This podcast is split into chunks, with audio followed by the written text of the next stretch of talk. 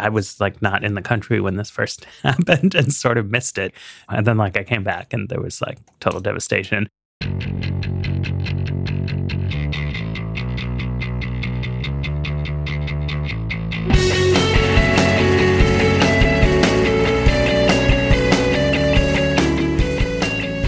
Hello, welcome to another episode of The Weeds on the Vox Media Podcast Network. I'm Matthew Yglesias. Uh, I'm joined today by two uh, first time first time Weeds guests. I think uh, Eliza Barclay, our uh, science editor, and Alexia Fernandez Campbell, who uh, covers economic policy, and who, who, both of them have been doing uh, great stories about Puerto Rico, the, the, hurricane there, the the disaster response, and the sort of the the larger economic situation. Want to to bring them in and and talk about this. Um, so I, uh, you know, have a good good hosting perspective. I was literally uh, in Germany when this was going on, uh, trying to cover their election in a different time zone.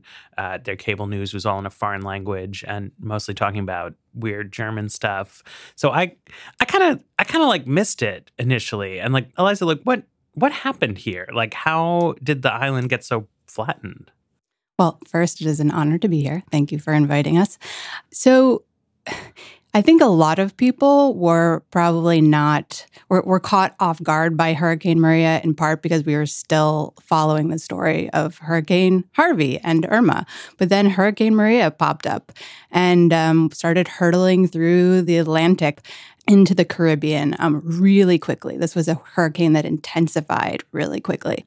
But basically it became clear and you know we have the national weather service which does excellent weather forecasting and they uh, gave everyone a heads up that this huge hurricane was he- heading directly towards puerto rico. Um, so when we think about you know the disaster we're going to be talking a lot about what happened next. It is important to note that just like all the other storms, there was a lot of forecasting ahead of time. It was clear that Puerto Rico was going to be hit really hard. And so when it did make landfall as a category 4 hurricane, it it's uh, had winds of 150 miles per hour, and that is just 1 mile per hour off of being a category 5. So it was practically a category 5. Super super strong hurricane made landfall directly on the uh, east side of the island and then it bisected the island. It cut all the way across. And it actually the size of the hurricane was huge. You know one atmospheric scientist told us it was like a 50 mile wide tornado. So it completely engulfed the whole island. You know, the satellite images that we have show it just like you can't see the island, like it's just hurricane completely covering it. So when we think about what happened there, you know, keep in mind huge, huge, huge storm. And then, of course, it, it passed through and kept going, but it made a huge direct hit in Puerto Rico, also the U.S. Virgin Islands, let's and British Virgin Islands uh, and Dominica. Big impact those places too. But of course, Puerto Rico, island of 3.4 million people, lots of people. And I, I mean, am, am I right to think that the the press in the United States did not sort of treat this the same as hurricanes that were coming to to Texas and, and Florida in terms of the like you know, there, I mean, I remember when when Irma came, there was this like enormous scrambling of like every correspondent they could dredge up to like stand on a beach somewhere on the Florida Gulf Coast and be like, it's really windy in a hurricane. You know, it was the kind of thing where on one level, I, I could sort of look at that and be like, well, this is kind of like a dumb stunt. But on the other hand, it it conveyed a level of urgency, urgency yeah. to, to the public. And uh, obviously, Puerto Rico is part of the United States of America, but is not perceived that way by by everybody. Well, I think that had a lot to do with the the press coverage. You know, the government's response was just this idea that, you know, what was it? A poll that said half of Americans or uh, or more didn't even realize that Puerto Ricans are American citizens.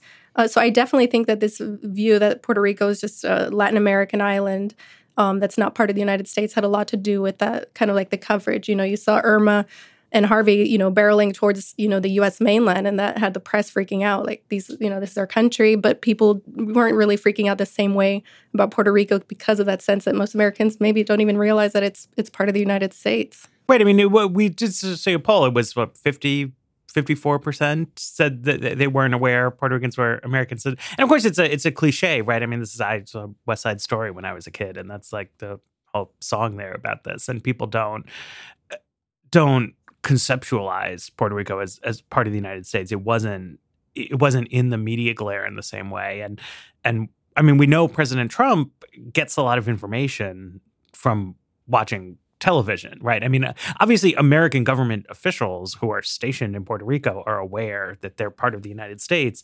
Uh, but if you get your information about the world primarily by watching Fox and Friends, right? If the programming decision is that, well, we're treating this like a foreign news story rather than like a domestic news story, that probably shapes shapes the response. And I will just note that the website 538 actually did an analysis yesterday looking at the comparative coverage of the three storms, both in online media and broadcast.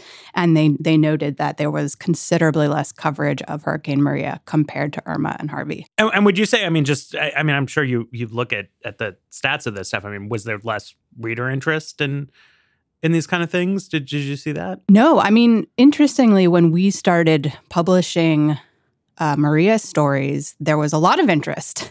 And I think that might be reflective of the people who were who are actually engaged, perhaps because they have family in Puerto Rico, perhaps because they are Puerto Ricans on the island seeking information, were really hungry for information. And after we published our big explainer earlier this week, uh, I received a couple emails from people saying, Thank you so much for covering this.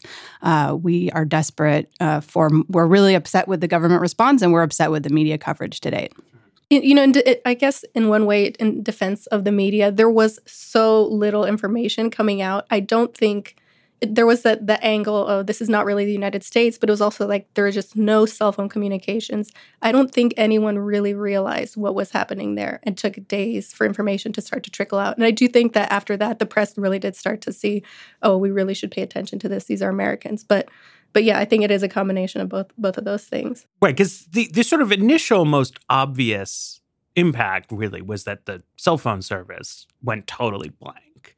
Right, so we stopped hearing anything. 85% of cell phone towers are down, and I think they remain. Almost that many probably are still down.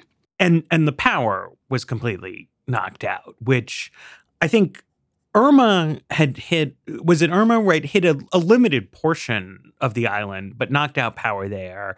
And in what I guess we should have seen as a warning sign, right? The immediate word was like, it wasn't like, well, we lost power in this part of the island and it'll be back at the end of the weekend. It was, this is like going to be gone for months. And so we got that, but everywhere, and also all the cell phones.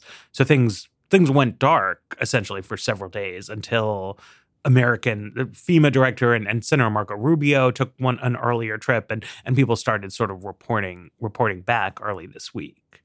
Yeah, and I think one thing that's hit me in the last couple days and reflecting now that we are fully in the state of realizing that the response has been very inadequate.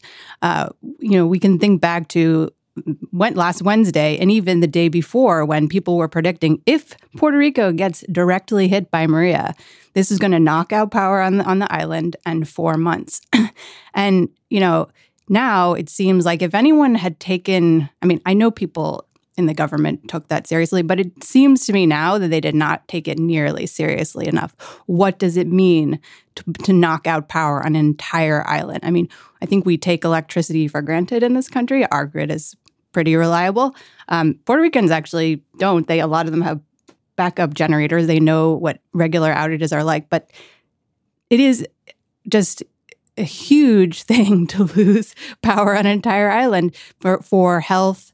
Um, or just people's ability to operate, to function, and to just. And so, anyway, my point is it, it, seems like there's been this lagging response, but had someone recognized I feel I feel like perhaps perhaps the leadership should have taken seriously the power outage issue uh, right at the outset. Well, I and think that yeah, no, and I agree that, and that's one of the reasons why I think the FEMA's basic response was not adequate. It was not taking into account that if something of Harvey or Irma's, uh, you know, strength or, or or stronger hit Puerto Rico, it was not going to be as easy and it was never going to be the same to be able to to restore power to Puerto Rico and everyone knew that. I mean, it was very clear that Puerto Rico's infrastructure was wrecked, that a hurricane and they had been warning that if a hurricane comes, this the power is going to be out for months. So the government knew it was just FEMA's not designed to respond to that level of devastation because in the US mainland, like the electric like you said, the power grids are just not that fragile. I mean, the, the you know the, the electrical element of this is you know, is is hard. And and I, I want to talk about that later when we talk about the sort of long term structural issues there. But the the communication issue here seems telling to me because I've gotten emails and seen Instagram posts from friends who are stationed on small forward operating bases in Afghanistan with with the American military. And you know, obviously they don't have cell phone towers in in you know remote war zone areas, uh, but we do have communications because satellite communication. You know, the, the, government has ways to establish very robust communications networks in in remote kinds of areas, and they clearly just did not station that kind of equipment there, right? I mean, things that it would cost some money, it would take some time to say, okay, in the major population centers, we need to have like a guy with a satellite pack and enough people to cruise around for 10 miles and tell us what's happening at, so we can get a disaster report within hours rather than days but it's that's not the same as like the kind of major undertaking of rebuilding a whole power grid. They just didn't they just didn't do it right? I mean there was not a priority made that we're going to want to get really fast information from puerto rico. So for days we didn't get information. And i feel like that's sort of the the story of this this disaster response on on, on a few different levels. Uh, but but but I mean, you you've been talking to sort of experts about this over the past couple of days, and I mean, what what are they telling you about this? I mean, obviously it's a bad storm, but is it a good response to the storm? Uh, so, a couple of things. One, uh, a couple of disaster experts have emphasized, you know, this is a true catastrophe. Um, it is and it is a part of the reason for that is that it is such so logistically ch- challenging to to respond to. Now, you know, we can compare it to Katrina and say, well, Katrina, we had storm surge, right, which brought in so much water uh, and and killed, and a lot of people drowned. This is not a disaster about people drowning um, or people getting caught in, you know, an earthquake and collapsing buildings. This is a this is a disaster of people stuck in small towns, cut off from uh, supplies and fuel and food and water. And it is reaching those people that is clearly prov- now proving to be extremely challenging for everyone um, FEMA, military, local officials. We keep hearing all these reports from the ground uh, from journalists who are there about, you know, they keep going into small towns. Everyone there says, We haven't seen anyone. No one has come to us. You know, the journalists are the first one there. There's no FEMA, there's no local officials. So, in terms of the response, people are pretty critical. You know, the, the disasterologists, so to speak, um, they are not very impressed overall. They, a lot of them are saying, hey, it's a bit early to evaluate. We don't know. It's not entirely clear like what decisions have been made. FEMA is not necessarily being transparent, but generally, people think that it, it could have been faster. Um, it's been too slow and it hasn't been enough. And clearly, the disaster is way exceeding the response so far. Like they're not matched. No, right. it's like it's like the basic FEMA response to something that would happen on the US mainland, which is counting on the power coming back, being fixed within 3 days and people getting potable water within like a few days. Um, it's not, it wasn't designed, like you mentioned, the satellite phones. The fact that the big problem was, oh, we can't get satellite phones to the mayors in all these towns after the storm was like, well, why was that not part of the the pre planning? Why did they not have those satellite phones ahead of time? So, like you said, that would have been like a major, that would have solved so many issues. Like that could have gotten a lot of things going faster. And something that's striking to me about this is, you know, I mean, hurricanes are not predictable exactly, but they're also, I mean, we know that hurricanes hit Caribbean islands, right? In general, this is like a fact that we know. It's not new to have a hurricane hit Puerto Rico. And hurricanes aren't like earthquakes that arise with no warning at all. You know, for at least a couple of days, that a hurricane is coming in, in this kind of direction.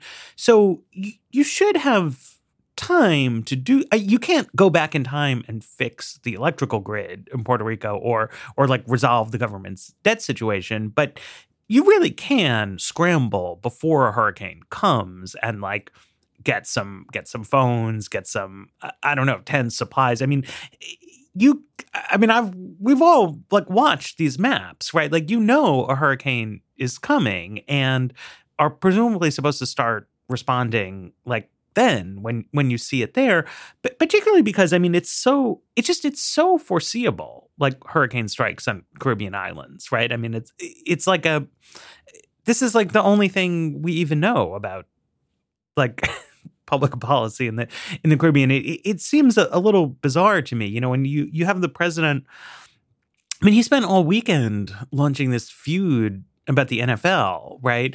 Which you know, I mean, I heard some people say, well, it's it's not like you know those tweets like stopped him from from responding, but it shows that there was not a focus, right? I mean, nobody said to him like, Mr. President, we gotta like block out some time and think about this. That that there was no like mental energy on this subject.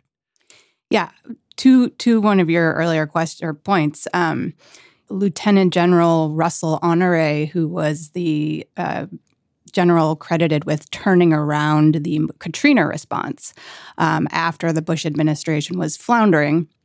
Um, he's been speaking up the last couple days and been pretty critical. And one thing he told Bloomberg yesterday that, was, that I thought was quite interesting was he said the government has to be prepared now to handle three Category Four storms a year. The government cannot depend that next year will be a slow year. Also, uh, Craig Fugate, who ran FEMA under Obama, he agreed with Honore and he says that it's clear that the U.S. has not really learned lessons from the past storm. So, yeah, I think absolutely. Uh, there's we know how to assemble supplies um, in advance of a hurricane. We know that, for instance, right before Irma, there were 17,000 National Guard troops ready to go um, to help. And you know the the situation in Puerto Rico in terms of who was around to help National Guardsmen others seems like definitely in, insufficient people around to help in the case of a major disaster, which is what happened, which was yes indeed somewhat predictable given what we knew about the storm even days in advance. And it's really interesting because I spoke to um, Army Corps responders in Puerto Rico and Department of Energy uh, electrical workers who are there. And they said that they were only there because they had been responding to the damage from Hurricane Irma uh, from a few weeks earlier. So they just happened to be on the island. And it wasn't like some coordinated response to get people there ahead of time. And then the Department of Energy was telling me how they were just struggling to get people on a flight days later to into Puerto Rico. And the fact that they didn't have enough people already on the ground was just like pretty astonishing. And I, I mean, I, I read in a Washington Post account today that there were actually people who had been there from Irma from the National Guard who were sent home right before the storm rather than additional people being being sent in. And they drew the the contrast to the very very rapid response to a, a earthquake in in Haiti that came in in 2010 i mean a difference being i guess that was a designated as a military led effort but I, I guess you know the the Obama administration made the call that given the logistical challenges of reaching an island whose basic physical infrastructure has been devastated, that the military, rather than FEMA, had the logistical capability to reach towns in interior Haiti and to deploy huge quantities of helicopters and, and things like that. So that's how they handled it you know, uh, Puerto Rico, I, I, it's part of the United States, so it's in a different, it's in a different legal status. Uh, but also, this is, I mean, I, I had to say, but it's like this is why you have a president, right? Because like the government doesn't just run on autopilot all the time, and FEMA is not necessarily equipped to handle a, an emergency in this kind of unusual geography. And you need to say like, well, you know, if FEMA is saying we can't get to these towns, like who who can get to them, right? I mean, we have like boats full of helicopters in in the Navy, um, and it, it's just it's like shocking to me the extent to which it, it seems like things are getting done because criticism comes in.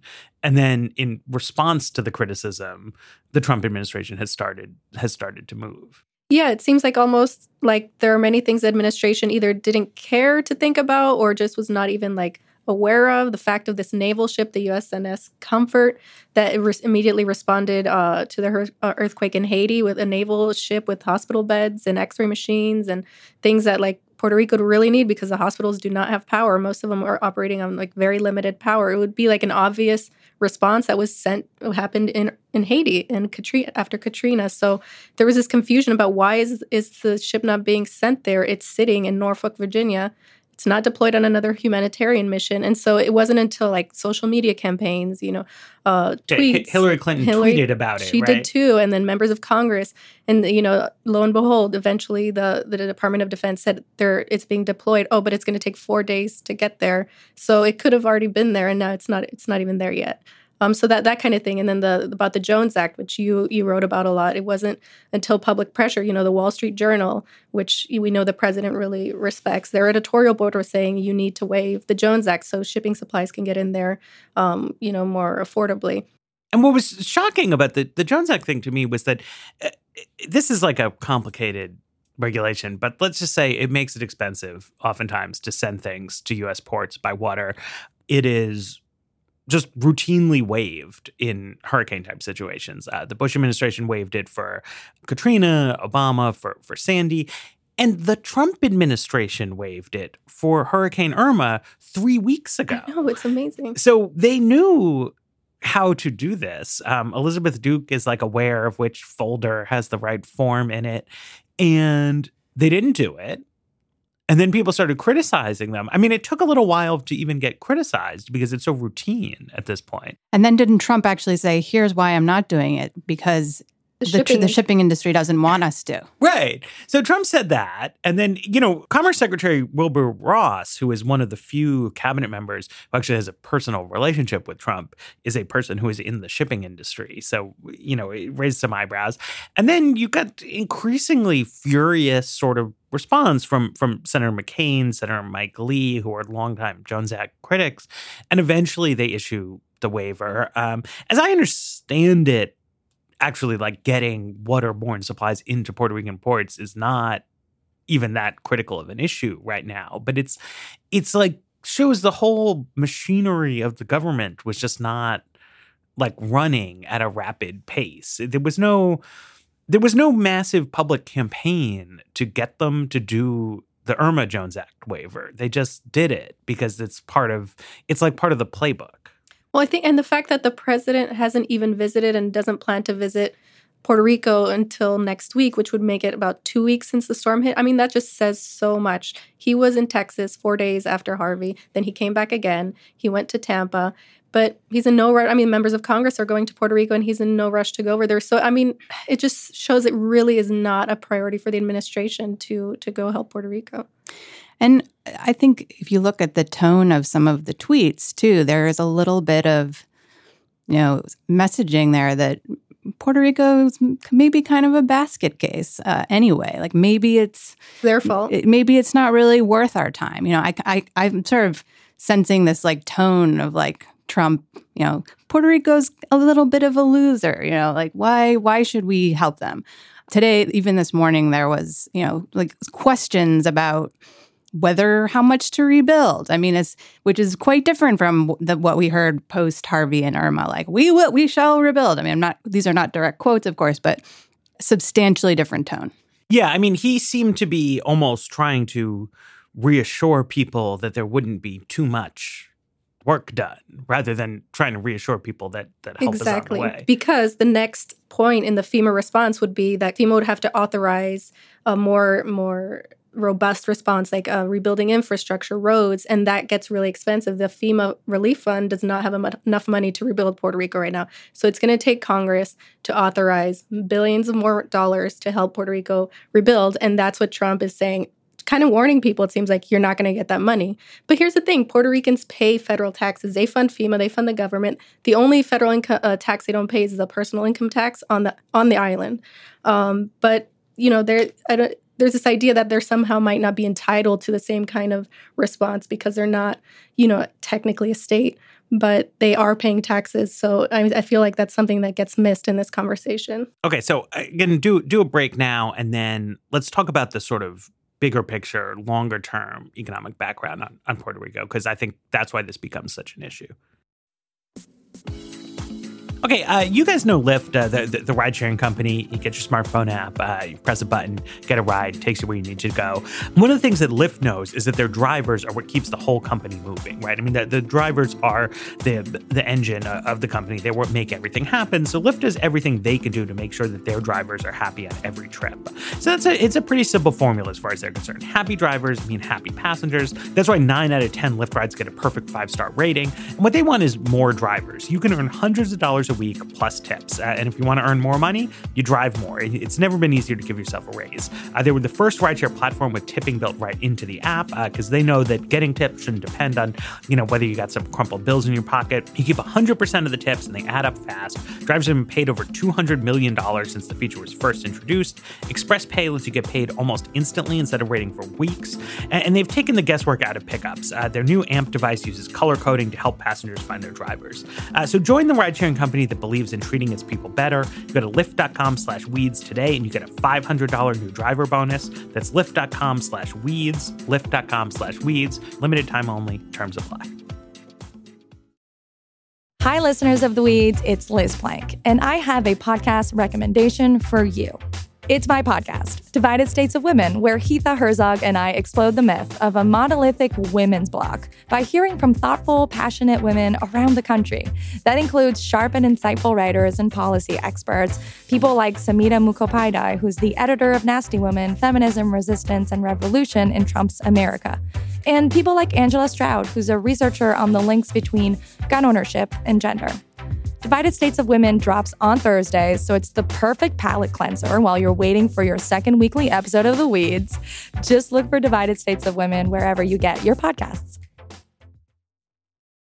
The devastation of the electrical infrastructure is obviously such a key sort of part of, of, this disaster. And normally, in any kind of situation, I mean, it's common for a storm to knock out electricity someplace or other. And typically, you hear, you know, we got crews working overtime and it'll be I mean, it, it can take a week. Uh, it could take a few days, but usually people are steadily getting their electricity back in a in a relatively short time frame, and because of that, you know, hospitals can operate, but also like people can just like go back to their office and do their jobs and and live their lives. So, uh, Alexia, I mean, why is it that we're talking about this hazy months long time frame? Like, like what's what's up? Yeah, so the, the Puerto Rican electrical system has been a mess for years. Um, there has been no investment in it. I mean, it's and it's partially Puerto Rico's fault, and it's partially the U.S. government fault. Uh, government's fault. Puerto Rico has been in you know a debt crisis, uh, a really severe recession since 2006, and it's because they, they you know they just don't have uh, any money. A lot of it has to do like I would say the starting point for the economic crisis in Puerto Rico, which has you know led to what's happening with their power system, is that um, you know, Congress used to uh, had authorized these really insane tax breaks for U.S. companies to operate in Puerto Rico, and like the pharmaceutical industry has been making so many drugs there in Puerto Rico. I think about a quarter of their economy relied on on uh, drug makers being there. In the Clinton administration, decided that these tax breaks were costing too much money for the government and started phasing them out in 96 and they were completely gone by 2006 and that had a devastating effect on the because puerto rico had relied so much on these multinational corporations being there uh, that when the jobs started to disappear, a lot of companies realized that it wasn't worth it to stay there. And it's just really it has devastated the Puerto Rican economy. And it, in turn, like the Puerto Rico hasn't didn't really handle that very well. They just kept borrowing money, selling their bonds to to Wall Street, uh, municipal bonds, every time just to pay their bills. Not even to they weren't investing it in their infrastructure. Um, they were just were using it to literally pay their workers and pay the bills. Right. So so I mean, about ten years ago, right? There's this double blow to the Puerto Rican economy, where first the the tax credit dries up. So the pharmaceutical manufacturing starts to go away. And that's in 2006. Then you have 2007, 2008. There's a nationwide recession. recession. And so one of the things people, you know, really cut back on in, in hard times is like going on vacation, right? So that's like another big blow to Puerto Rico's other industry. And they've been in a trap ever since then, essentially because people people leave right? I mean, Puerto Ricans are U.S. citizens, so if you're struggling and you can't get work in Puerto Rico, it's relatively easy to to go to Florida or go to New York and seek sort of better opportunities there. but that makes the debt burden so much higher, right? Because the the island is in debt. The you you owe the money in effect if you continue to reside in Puerto Rico, but if you go, you can sort of get ahead and then you you leave it eh, behind on a, a smaller number of, of people who are who are left there. And so they've been in this kind of downward downward spiral that reached a reached a head. I mean, they were on the verge of a sort of a default on their debt. Was that was that one two years ago? Mm-hmm. Well, the the electric company defaulted in July, so just on their interest payment, they had reached uh, a deal with creditors because the the electric company. The, the the system is so ancient that they actually have to import oil to burn uh, to make electricity in Puerto Rico, and they were just selling bonds uh, borrowing money to do that, and they they suddenly like couldn't they couldn't pay back their creditors in 2014, and so in, in they they restructured part of the debt, and part of the deal was that they needed to modernize their electric grid, and and they didn't. They just they could barely pay their bills, and in July they defaulted. So it was a, the the electric system was in such a mess, and then 10% of their workforce left because they saw that the, the electric company was going to go bankrupt and they were worried about their pensions. So 10% of like their highly skilled workforce retired early. They don't have enough workers in Puerto Rico because they're all leaving to the US. Like people graduate, electrical engineers graduate in Puerto Rico. They're not going to stay around. There are no jobs and they pay more in the United States anyway. So why would they stay in Puerto Rico? So they have this shortage of highly skilled workers. Their workforce is retiring. They don't want to stick around for the bankruptcy and not, you know, not get their pensions. So they just don't have enough people to respond to fix even on like before the hurricane, power outages were so common because they just did not have enough workers to go fix them right fix the problems right away. Right. So I mean the the thinking when you have a bankruptcy, so so first the electrical company can't invest because so much of the revenue that's coming in is going to pay off old debts, right? So that's that's one problem. You have this this maintenance backlog where the creditors get sort of the first claim on the money. You have the secondary thing which is that when a company goes bankrupt, one thing that's typical is that the creditors force cuts in, in pay and cuts in pensions. But so the uh, employees have the view that if they sort of retire now, they can lock in their pensions before there's a reform. Yeah. So they're tending to run out of people. But then the third thing is that skilled electrical utility workers, that's actually an in demand professional skill. Mm-hmm. And so people who are not on the verge of retirement, but who can see that there's like a bad situation facing their employer, can go do this and go work for other electrical utilities elsewhere, right? So this is why essentially in a normal situation you would expect the utility to just like I don't know, you you have people work extra shifts and you get the power lines back up, but they're out of people.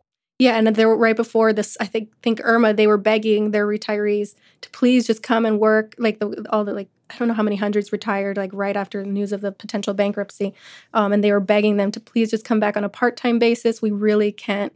We don't have enough staff to fix because it's just such an old system that it requires so much rigging and so much fixing that really only these these workers really know how to do. I I, I don't even know that American utility companies would even know how to fix the, the Puerto Rican electrical system. It's so different and so old compared to the American ones. So these workers are the only ones who know how to fix it. And they're retiring and they're like, we don't have anyone else to do this job.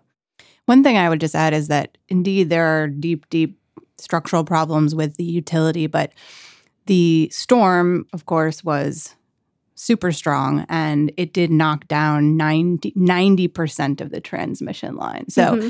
this would be you know, a big task to restore them no matter what, right? Probably anywhere. Uh, but certainly especially hard and there's i'm sure there's a lot of other issues with the other you know the, the power stations et cetera due to this decayed you know infrastructure um, that will make the restoration really hard. But you've been in touch with the American Public Power Association, and and they've been saying that you know they don't even have uh, power lines or poles like en route yet. Like they have not even begun the process of picking up and fixing all these transmission lines, which just gives you a sense of like what a massive task this is going to be to restore power on the island yeah, fully. Like, there's this idea that people are working to restore power, but they actually are not because they don't. Ha- they have to ship in all the down power lines, all the wires. Utility crews. I spoke with the head of the Department of Energy who's responding, and he said we don't have enough people. Puerto Rico doesn't have enough people to fix this problem. He said it's billions of dollars in damage. 80% of the transmission lines from the power centers to the rest of the island are down. All the 100% of the wires that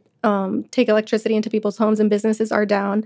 And there's just no one, there, we, there's just no capacity on the island to fix this. American utility companies are going to have to come in and bring in, and they're going to have to ship in. This is when the Jones Act w- would be a problem, like shipping in all the poles, all the wires. That hasn't happened yet. So it's not like the power is being restored. And, and this is where I think, you know, the sort of typical hurricane Jones Act 10 day waiver is not taking the scope of the problem seriously, right? That Puerto Rico is an island, so like literally all things all that are materials. not manufactured there have to come in on boats. And if you're talking about even, I don't want to say uh, uh, something like Sandy, right?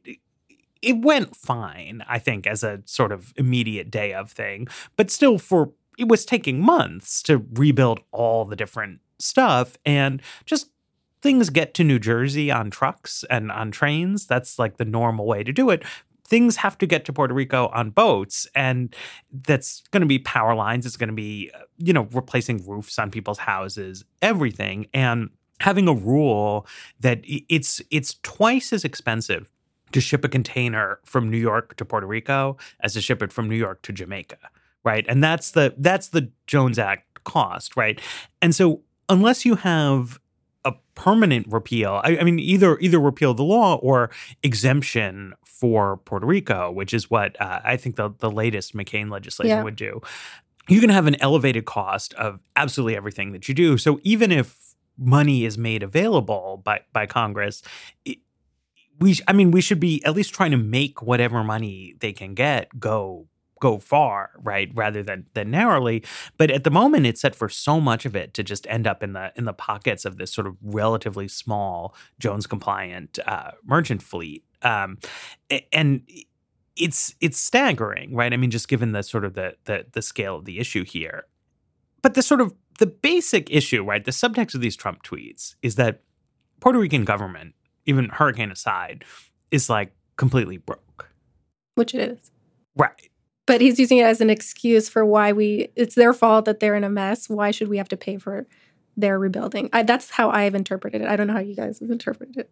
Well, I mean, I think it's hard to give Trump much credit here because, like, he is clearly, I I think, just like not concerned with the situation, and I think like has a problem with Latino people, as we've seen over the years. But he's also pointing to the fact that there's a real issue because in any kind of situation, if you're talking about appropriating emergency relief money to a sort of a bankrupt entity, people are going to wonder, well, how much of that money just sort of flows back to the creditor entities versus actually being used, right? There's a there's a political and legal question like can you create a financial stream that is isolated from the creditors? And if you do that i mean how like how do you make that legally work? How, how do you work this out? Because at the moment you have people who there was already in the promesa act this kind of uh, financial control board that is in effect running puerto rico on behalf of i guess hedge funds who bought distressed debt. Um, so they're in control of the situation on some level. And how are you going to mediate this? Because their objective is to get as much of the money that they are owed back as possible to the extent that the you know public on the mainland has a concern here. It's about the humanitarian issue here. It's not like an unsolvable problem but it is a difficult political Yeah. question Yeah, I mean, I honestly I hadn't even thought about that. That how I would have assumed that any FEMA money would automatically just be used for FEMA rebuilding. I mean, I don't even know that what legal claim that creditors could use. I mean, I'm sure they would try to sue for some of that money. I don't know. I don't know, but that I mean, it is going to be a problem if they think that they should be getting any tax money that would be going to rebuild Puerto Rico's electrical grid.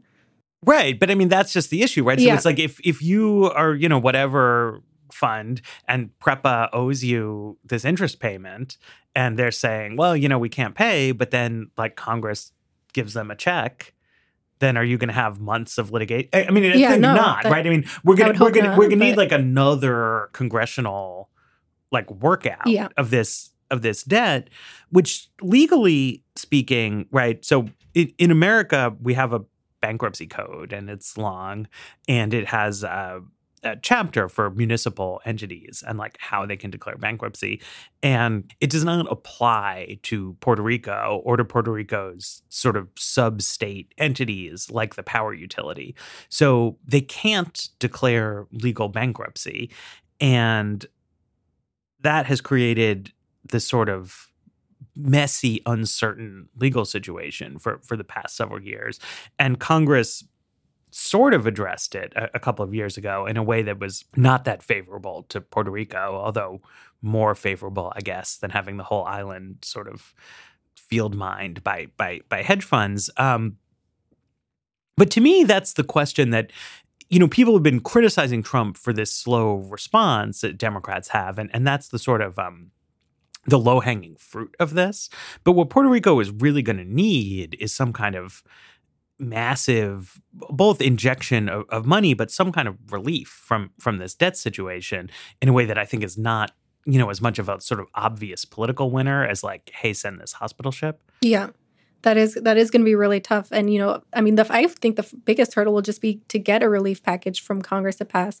You know we saw what happened after sandy trying to get congress on board uh, you know, and that's part of you know the, the mainland United States. So I think the first hurdle will be just to get Congress and really pressure them to pass a relief bill and that get Trump to sign it. And but yeah, down the road, once that money is allocated to rebuild Puerto Rico, what's you know what's going to happen? There is going to be a question about what the how the debt pseudo bankruptcy or whatever you know whatever you call it is going to play into it. And I, I think this is going to put a lot of Puerto Ricans into a sort of existential crisis. You know, what do we do? Do we stay? Do we go? A lot of people are going to be asking that question. And I mean, seems likely that a lot of people are going to choose to leave because partly this has been an incredibly traumatic event. Uh, and if they can leave, they probably will. Some of them will. And then, but then also, I mean, these are huge questions of rebuilding and the future of Puerto Rico that. And and I mean, I I wonder about the political context. I mean, because for for decades, the sort of unusual legal status quo of Puerto Rico has been stable. You know, where they have many of the advantages of of American citizenship. I mean, including most notably freedom to move to the to the mainland and and move back without without restriction, which you know other people in in Latin America would enjoy having. Um, they don't pay personal income tax, which is nice. I, I would like to not pay income tax, uh, but in exchange, they don't have meaningful political representation in Washington, and that it hurts you when a hurricane comes. It hurts you when you have a weird maritime regulation that is increasing the price of everything that you consume. And it turns out to really hurt you on things like this bankruptcy issue, right? I mean, uh, odd legal quirks wind up piling up around Puerto Rico over the decades because nobody is there from Puerto Rico in the committees to be like, hey, you know, like here here's a thing, right? And and get it addressed. And you know, you have to wonder if if Puerto Ricans are not going to look back at this and say, you know, what seemed like a pretty good deal for for a long time is actually not, you know, working out as well as we want. And it's been a long time since the United States had uh, people asking to become a state. Yeah, it will be really interesting to see what the whole the statehood um, question will be for Puerto Rico because right now the I, before the hurricane it was it was still divided and it's been divided for so long the people who say remaining a commonwealth is just like us being a colony and about half of the people saying we want um, you know we we actually like this setup. We don't have to get all the federal federal you know the same oversight and regulations that other states get and we we do get a lot of benefits.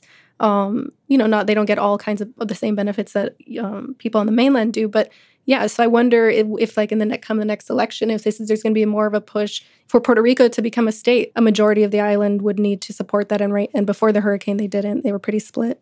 Right. I mean, I, I, think the sort of basic, like, it would be nice to have a senator has never seemed all that compelling to yeah. people. And it's instead been, you know, debated on this sort of which social welfare programs are you eligible for, which taxes and regulations are you exempted from, kind of kind of practicalities.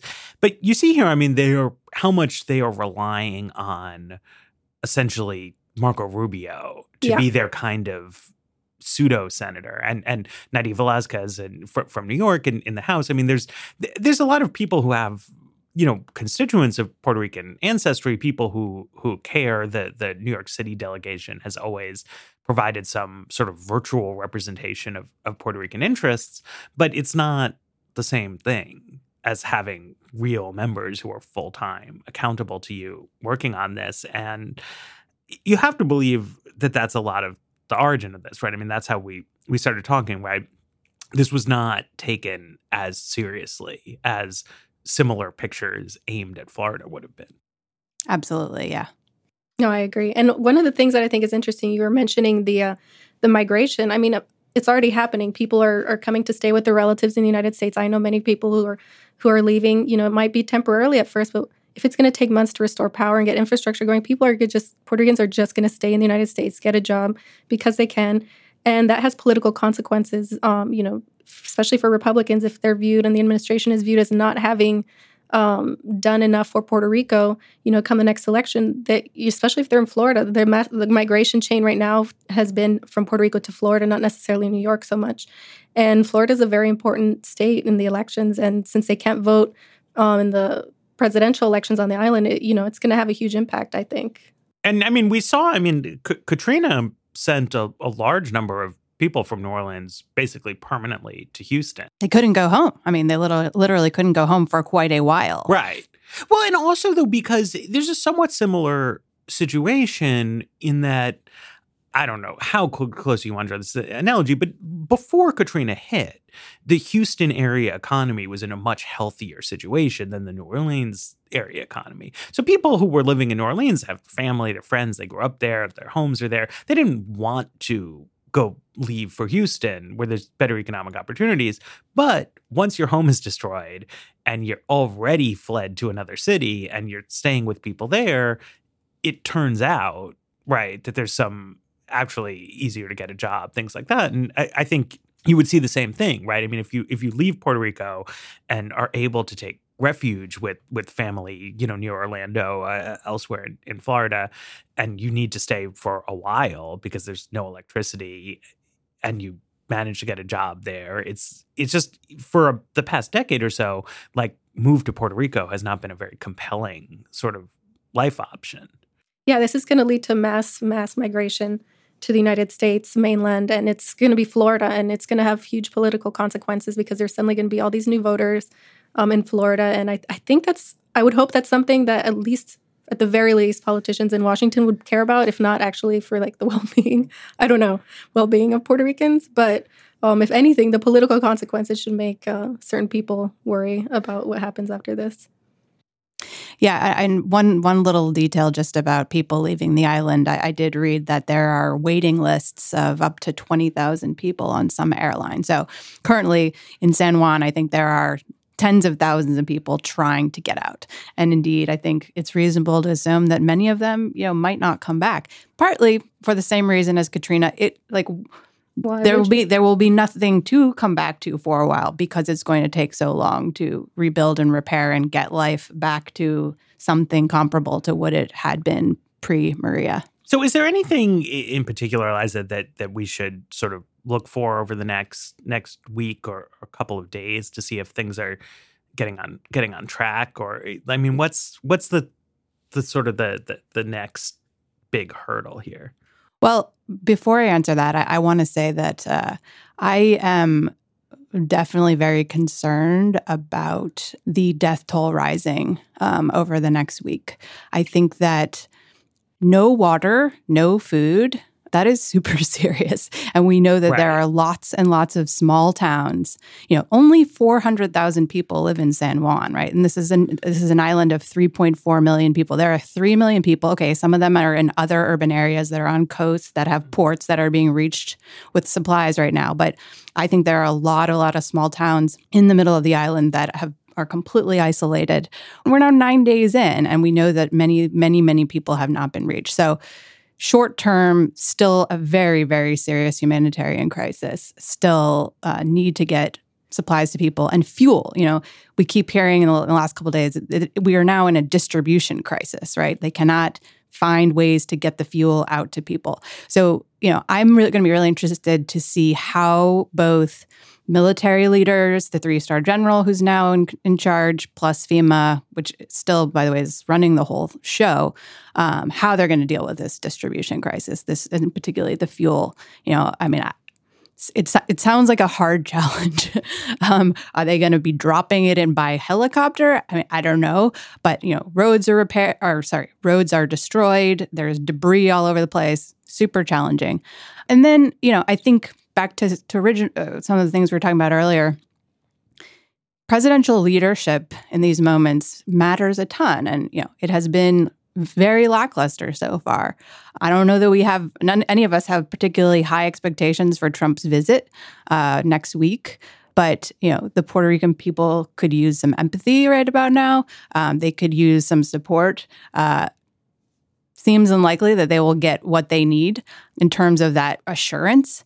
But I think that's going to be interesting to watch because indeed there will continue to be a lot of criticism of the administration and they clearly don't like it. I mean, they're the last couple days have been very defensive about their response. So they are hearing the criticism. So I think sort of seeing how that continues to play out will be interesting. I mean, do we really know? I mean, it, it does seem like the sort of saving grace of this situation so far is a is a relatively low death toll compared to some other serious Absolutely. disasters. But do we do we really know that? I mean, do they have a sound count? No, I, I, I think we don't because of the communication. Right outages uh, and the fact of people being isolated and cut off because the roads are destroyed or there's now you know or there's things are washed out we absolutely have no idea uh, of the death or the health toll of this i mean another concern is you know uh, there are more people over the age of 60 in Puerto Rico than any state in America. There are a lot of elderly folk who are uh, particularly at risk of yeah, with no injury or you know, they may have chronic disease. So I think, you know, this was not the type of disaster with these immediate deaths, mm-hmm. but I think this will be this will take a heavy toll on human human lives, maybe not in terms of them dying in the next week, but I think you can safely assume that uh, this could be something that will be hard for people to recover from physically and you know could play a role in a, a significant a, a, be a determinant major determinant in their health going forward and I that's mean, I, I mean i'm trying to think i mean you you you know this this as well as i alexia i mean how, how do you take care of a baby in these circumstances yeah, I don't with know. no electricity no i was no thinking how they water. were calling for like please send baby formula to puerto rico and i'm thinking okay if it gets to luckily if it gets to San Juan, how is it going to get to like families out in the mountains? Like, I mean, I don't I don't know. I have. You, I, I, mean, you need imagine. clean water. You need to keep things cool. Yeah. Like it's just the logistics of of everything. For I, I mean, anyone who's in a delicate health situation. Yeah, and even though there have like Puerto Ricans are used to like severe power outages, and so people, a lot of people have generators. They can't get fuel right now. You see pictures of people with their gas cans, waiting to get gas to fill up their generators it's not because they're trying to fill up their cars they just want you know some some electricity and that's not getting anywhere. So yeah i can't even imagine like what families are dealing with with young kids out in the mountains of puerto rico. All right well uh thank you guys. I mean it's a sort of sobering uh, situation, and it, it, seems like we will probably have occasion to revisit this uh, this this response and, and recovery effort because uh, problem's not not going away anytime soon. Um, so so thanks to Alexia and Eliza for, for being here with me. Um, thank you to uh, uh, Peter Leonard, our, our, engineer, Jillian Weinberger, uh, our, our, producer here. It's it's Kelly Swanson's last day with us, and we'll be we'll be tragically missed. but we will um, see all of you listeners next week with a, with another episode. So. Hope to see you then.